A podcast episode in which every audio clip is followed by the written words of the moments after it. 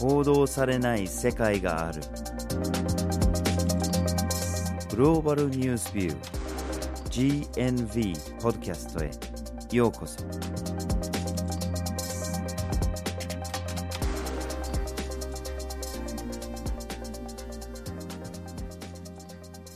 今回のポッドキャストをお送りするのはバージル・ホッキンスと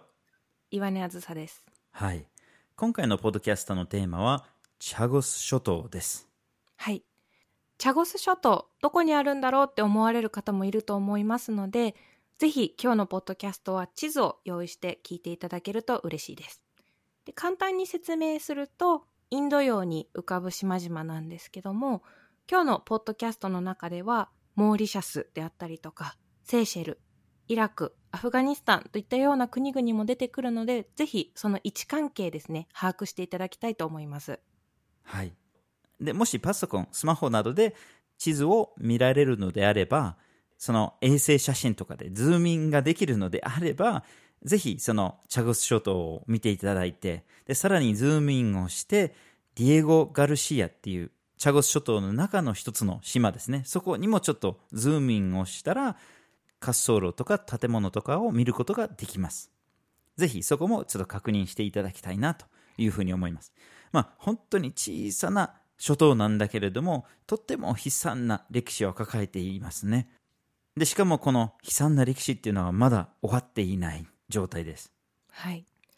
そこで今日のポッドキャストではまずはじめにチャゴス諸島の歴史について2つ目に米軍基地としての諸島。最後にチャゴス諸島の行方という3つの視点からお送りいたします。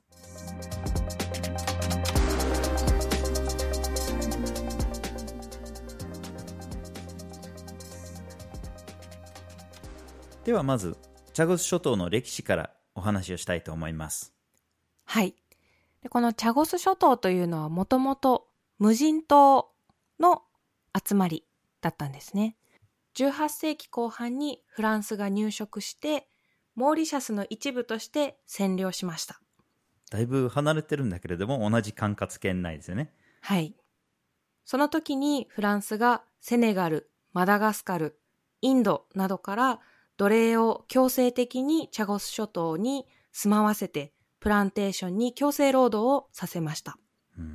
でこのプランテーションではココナッツやサトウキビといったような換金作物を栽培させていました。うんで、1814年にフランスからイギリスに譲渡されることになったんですけども、その後も引き続きイギリスが管轄し、プランテーションを維持していました。うんで1960年代に入ると、モーリシャスがイギリスの植民地政策から独立に向けて動き出します。ただ、この時にチャゴス諸島をキープしたかったイギリスは、モーリシャスとチャゴス諸島を分離させる動きを見せます。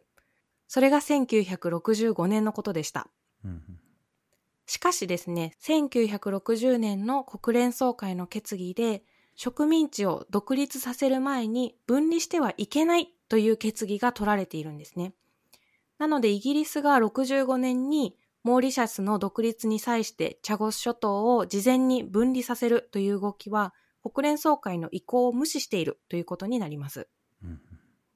で最終的にモーリシャスは1968年に独立するんだけれどもその3年前にはもうすでにチャゴス諸島をモーリシャスから分離させて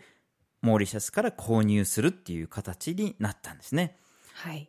なぜモーリシャスがイギリスに譲るっていうことにしたのかっていうとまあ選択肢があまりなかったっていうか、うん。結構イギリスから強制的にいろんな脅迫に近いような状況だったとされてるんですねつまり譲らないと独立させないぞっていうような脅迫だったらしいんですねうん。その交渉を担当してた人が後にモーリシャス初代の首相になるんですねうん。でも逆になんでイギリスがそこまでしてそのチャゴス諸島をキープしたかったかっていうのもまたあるんですよねはい。で実はこれがアメリカが絡んでるんですねもう1960年にはすでにアメリカがイギリスからその島を借りたいという意向を示していてもうイギリスと合意が取れてたんですねうん。なぜアメリカが借りたいかっていうと空軍海軍の基地にしたかったんですね。うんただそのチャグス諸島をイギリスから借りるにあたってアメリカからの条件っていうのが無人島の条件で貸してほしいと。人を残すな、人をいさせてはいけないとうんいうことだったので、今度イギリスが住民を全員追放するということになってしまうんです。うん1968年から1974年にかけて、その時島に残ってた約2000人ぐらいを全員追放したんですね。で、これもまた本当に悲惨な状況で、だって自分が生まれ育ったところから追放されるんですね。うんそれは脅迫を使ったりとか、騙したりとか、そういうような状況だったんですね。で、チャゴスの住民たちは、まあ、ペットをすごく大事にする文化だったらしいんですけれども、まあ、ペットを殺害するんですね。飼い犬とかを殺害したりしてて、出ていけと。で、例えばその住民が一時的に、例えばモーリシャスに行ったとしたら、今度は帰ってこれないように入国させないとか、そういうような措置も取って、最終的に無理やり全員を島から追い払ったという形になったんですね。で、その追い払った人たちがどうなったかっていうと、大半はモーリシャスとかセイシェルとかに、まあ、港に置き去りとか そういうような形にしたんですね。で、まあ、人によっては、わずかな損害賠償みたいなものが、まあ、支払われたとかっていうのはあったんだけれども、結局のところ多くの人が貧困に苦しむっていう結果になっちゃうんですね。で、戻ることができませんと。1974年の時点で、チャゴス諸島はそういうような状況だったんですね。はい。で、冒頭にあったように、そもそも無人島であったこのチャゴス諸島に暮らしていた人たちというのは、奴隷として強制的にこの島に連れてこられた人たちです。で、そういった人権侵害を受けてやってきた人たちの子孫が、またイギリスによって強制的に島から追い出されるという、また人権侵害を受けるという、とても理不尽な扱いを受けているということがわかると思います。はい。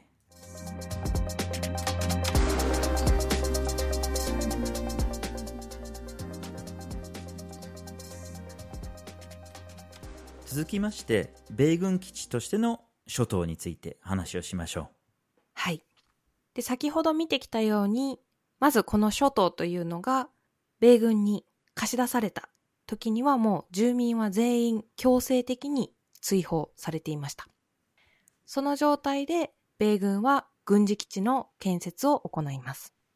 しかしここでポイントとなってくるのが、なぜアメリカはこの近くに何もないかのように見えるこの島が欲しかったのかというのがう。うん。かなり重要になってきます。うん。で、まず一つの理由というのが、立地条件が非常にいいということだったんですね。孤立してるんだけれども、それが立地が良かったと。はい。で、なぜこの孤立しているのがいいかというと、他の国から攻撃を受けずに攻撃の拠点として使えるということが挙げられます。つまりアメリカは空軍にしろ海軍にしろ長距離的な攻撃を仕掛けるのは技術的に得意としてたので他からなかなかそこまで届かないんだけどアメリカがそこからなら届くっていうことですよね。うん。さらにアメリカ大陸から軍備を送る中継拠点としても非常にいい立地の場所にあるということが挙げられます。うん。で、もう一つのポイントとなってくるのが、アメリカがイギリスからこの諸島を借用する際の条件とした無人島であることというのが大切になってきます。つまり、無人島なので、アメリカにとっての邪魔者がいない状態なんですね。うん例えば、アメリカの軍事施設に対して抗議をする政府であったりとか、もちろんそこに住民がいればアメリカの軍事的な施設があって、爆音が毎日のように流れたりとか、様々な危険性がありますので、それに抗議する住民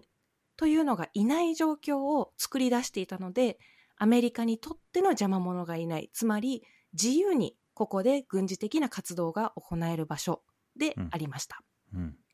さらに冷戦中はソ連、中国に対してインド洋を支配するのに非常に戦力的な場所にこの諸島が位置していたということも挙げられます。この冷戦中、軍事的な影響力を高めたいアメリカにとって、やはりこのインド洋という場所が重要であったことが言えます。で立地条件的にはそれ場所だけじゃなくてやっぱりその大きな船を止められる港を作ることができるという利点もあったんですね。なので、その空軍基地を作ることもできて、そこから長距離爆撃機とかを飛ばすこともできるんだけれども、同時に海軍基地も作れて、そこに潜水艦だとか空母とかを止めることもできると。そういうようなところになってるんですね。で、これは決して冷戦中の話だけではなくて、冷戦後もこの状況が続くんですね。2001年にアメリカはアフガニスタンに攻撃を仕掛けることにしました。2003年にはイラクに攻撃を仕掛けることにしました。地図で見たらわかるんですけれども、かなり離れてることがわかるんですけれども、それでもチャグス諸島から爆撃機を飛ばして、それがアフガニスタンで空爆をして、あるいはイラクで空爆をして、そこからディエゴ・ガルシアの基地に戻ってくると。それを往復するのに空中給油をした上で、着陸をせずに往復できるというような状況なんですね。うん、でアフガニスタンの戦争の時から日本もインド洋で給油活動などの戦争支援を行っているんだけれどもこの時日本もこのディエゴ・ガルシアの基地を使ってるんですね。はい、しかし戦時の攻撃としての拠点だけではなくて実はチャゴス諸島はアメリカの CIA のブラックサイトとしても使われてたんですね。うん、で CIA のブラックサイトって何なのかというとアメリカがアメリカの法律だとかいろんな法律からくくり抜けて人を監禁する場所なんですね。うん、つまりアメリカは特に911の事件の後にテロの容疑がかかっている人たちあるいはその戦争でアメリカを敵にしたそれに関連するような人々を捕まえたりとか、あるいは拉致したりとか、その人たちをとにかく解放させたくない、監禁したいんですね。だけれども、具体的な罪を証明できるような形ではない人たちがたくさんいる中で、つまり法廷ではどうにもできないのかもしれないんだけどとにかく監禁しておきたいという人たちなんですね。うん、で、そういうのはアメリカの本土だったら、まあ法廷で出したりとかそういうふうにしなきゃいけないような法律がしっかりしているので、それがなかなかできないんだけれども、例えば、チャゴス諸島のように監視されることもなければ、法律上どこの管轄権に入っているのかっていう若干不明確なところになってたりすると、そういうような使い方にまあぴったりだって言ったらぴったりですね。うん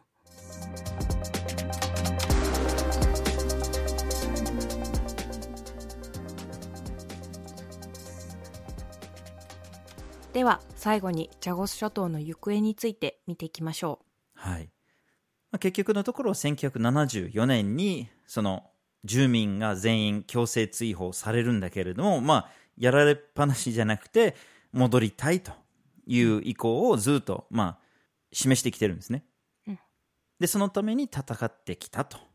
いう経緯があるんですね。それが現在も続いてるんだけれども、ひたすらイギリスがブロックするっていうような状況ですね。うん、しかしこれどう考えても不正な状況で行われた行為であって、そのイギリスの法廷だってそれがわかるわけですね。はい、で、実際のところ2000年にイギリスの最高裁判所で、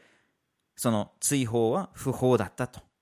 元住民たちに帰還する権利があるというような判決を出すんですね。うん、もうこれで帰れるんだというような、まあ、喜びがあったんだけれども、イギリス政府はそこですごい汚い手を使うんですね。なんかイギリスの法律には王室特権みたいなものがあるんですね。要するに議会とか法廷とかをなんかこう特別に無効にする措置っていうのが潜んでるんですね。イギリスの法制度に。それを使っちゃうんですね。それを使っちゃってその判決を無効にしちゃうんですね。うん、だけど多分それはなかなか使える手ではないと、うん、いうこともあって他の手も使うんですね。例えば2010年にはチャゴス諸島の周りの海すっごい広範囲で海洋保護区を指定するんですね。これ世界で最大の海洋保護区ですね。うんで、まあもちろんこれは、いや、イギリス素晴らしいんだと。環境保護に頑張ってるんだとかっていうようなイメージ作ろうとしてたっていう部分もあるんだけれども、これ後にバレちゃうんですね。そのなぜそんなことをしたかっていうと。で、要するに、イギリスの法廷で元住民たちは帰還する権利があるとされても、海洋保護区にしちゃうと、釣りができないとか。で、釣りができなければ、生活基盤を築くことができない。で、そうであれば、帰還しても生活ができない。なので、帰還することは不可能だというような議論をすることができるんだと。そういうような計算があったっていうのは、後にウィキリークスからリークされた文章でバレちゃったんですね。うんしかしもう一つのターニングポイントがですね、2016年に来たんですね。アメリカがイギリスからその諸島を借りた時には50年リースだったんですね。うん1966年からの50年のリースだったんだけれども、2016年でも期限を迎えたんですね。でそれでどうなるのかと。うんいろんな期待はあったんだけれども、結局のところは20年間の延長をすることになったので、とりあえず2036年までは米軍基地として使われることになります。はい。ただこの2016年というのが、モーリシャスにとっても重要なターニングポイントとして働いています。うん。で、モーリシャスは、この借用更新というタイミングで、イギリスに対して、チャゴス諸島の返還を強く求めるようになっていきます。そこでモーリシャスが取った行動というのが、国際司法裁判所 ICJ にこの問題を持ち込むということでした。うん。で、この時持ち込まれた問題というのが、そもそもモーリシャスの独立を見越して、1965年にチャゴス諸島を分離させたことというのが、そもそもここが不法であったのではないかということを ICJ に対して持ち込みます。うん。で2019年2月に韓国的意見として ICJ の出した結論というのが、やはりこの65年の分立は国連総会の意向を無視しているものであるし、無効であるという結論を出します。うん。さらにこの ICJ の結論を受けて2019年5月に国連総会の決議はイギリスは6ヶ月以内にチャゴス諸島をモーリシャスに返還するように求めます。うんさらにモーリシャスが加盟するアフリカ連合もイギリスに対してチャゴス諸島の返還を強く求めました。うんしかしイギリスはこの全てを無視して安全保障上チャゴス諸島は必要であるのでイギリスが保持するという態度をとっています。まあ、ひょっとしたらこのポッドキャストを聞いてる皆様はモーリシャス頑張れとか思ってるのかもしれないんだけれどもしかしたとえ万が一イギリスが折れて、うんチャゴス諸島をモーリシャスに返還したところで何が変わるのかというところですよね。うんもう50年以上が経つわけだからそこに住んでた人たちがもう年配の方々になってたりしてると。ひょっとしたらイギリスがその世代交代を待っているっていう部分もあるのかもしれないんだけれども、でもその住民たちがまあ自分が生まれ育ったところに戻れるのかとうん言ったら必ずしもそうじゃないんですよね。うんモーリシャスがすでにこの返還を求める際にアメリカに引き続き貸す用意があると明言をしてるんですね。はい。しかも今イギリスが出している条件よりいい条件で出すといいうふうに言ってるんですね。まあ、要するにそのこの返還をめぐってモーリシャス側についてよっていうそういうようなアピールですよね。はい。ただそうなってくると、元住民たちの帰還っていうのは、ますます難しくなるような気もしますよね。多分イギリスにしてもアメリカにしてもモーリシャスにしても、まあ、それがもう論外だっていう状況ですよね。でまあ時間が経てば経つほどその心から戻りたいと思ってる人たちが減っていって、うんまあ、それで一件落着っていうそういう状況を求めてるんでしょうね。はい。でモーリシャスに返還されればアメリカからのこのリースの収入がいっぱい入ってくるとそういうような状況になるんじゃないかとただイギリスはまだ譲りたくないと。そういうような状況が続きます。本当にあってはならない人権侵害がもうずっと続いているという状況ですよね。はい。今回のポッドキャストではチャゴス諸島というテーマでお送りしました。まずはじめにチャゴス諸島の歴史について、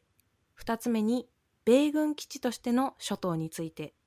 最後にチャゴス諸島の行方という3つの視点からお送りしました。